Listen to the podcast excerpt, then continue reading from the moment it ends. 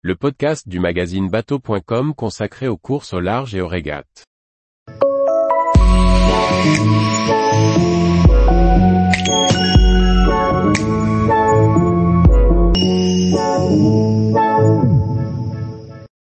Philippe Guigné, aujourd'hui la voile virtuelle fait partie de l'équation.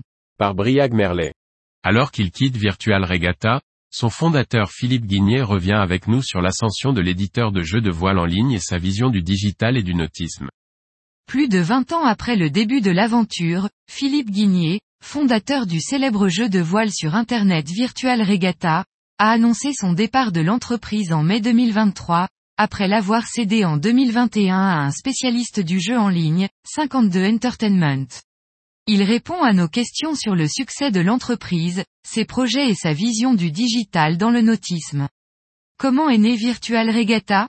Pouvez-vous nous raconter son origine et son ascension? C'est une longue histoire. L'entreprise est née sous le nom de Many Players, soit beaucoup de joueurs. Cela part d'une vision de l'époque, qui s'est révélée incroyablement juste. J'ai cru dès l'an 2000 qu'Internet allait démocratiser les jeux vidéo. Avant, il fallait acheter des cartouches, se déplacer, et avec Internet, il suffisait de le télécharger pour pouvoir jouer en quelques minutes. Je suis un ancien régatier professionnel, j'ai gagné le Tour de France en 1997 et je l'ai dirigé en 1996, quand Bruno Troublé a pris une année sabbatique. Et ma deuxième intuition, ayant travaillé comme organisateur d'événements sportifs et qu'Internet va permettre d'en faire, sans que tout le monde doive se rendre au même endroit. Cela a donné le e-sport, qui n'avait pas encore de nom à l'époque. C'est comme ça qu'en 2022, j'ai créé Many Players, en commençant avec un jeu de foot. Je trouvais qu'il n'y avait pas de jeu facile à jouer. Il a marché, mais n'a pas gagné d'argent. Il était difficile à monétiser. On est entré dans le free-to-play. Le principe est que tout le monde peut jouer et accède à 98% du jeu et certains sont prêts à payer pour les 2% restants.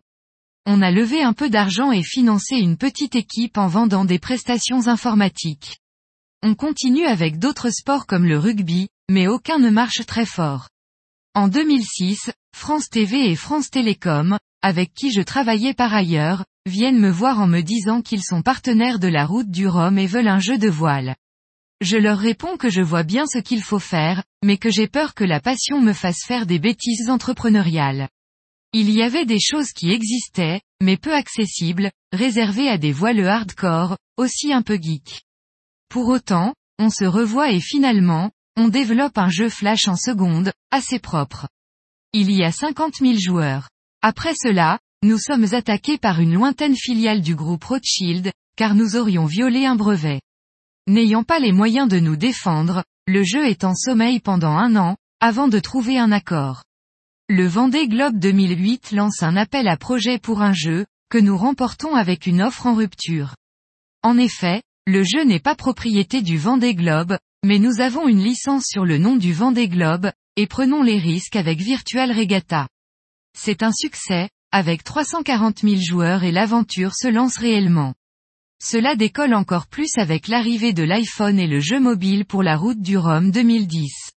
On travaille dans les années 2010 à la version Virtual Regatta Inshore, qui correspond à ma vraie passion de la voile. Aujourd'hui, le jeu n'est pas en monopole, mais il est archi-leader.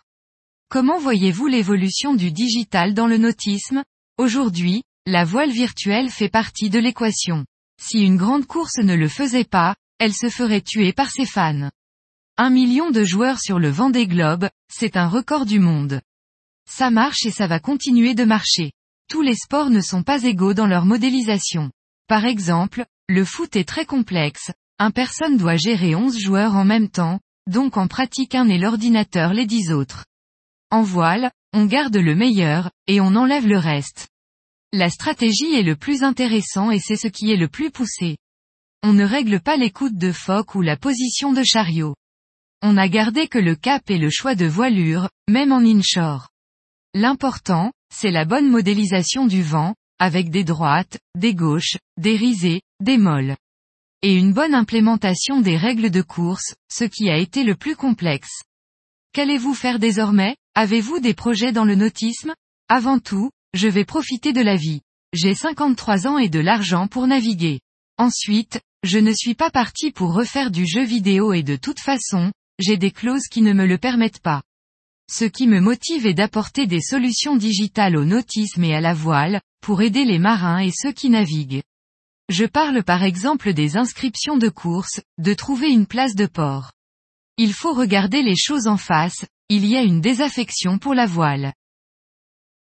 Tous les jours, retrouvez l'actualité nautique sur le site bateau.com. Et n'oubliez pas de laisser 5 étoiles sur votre logiciel de podcast.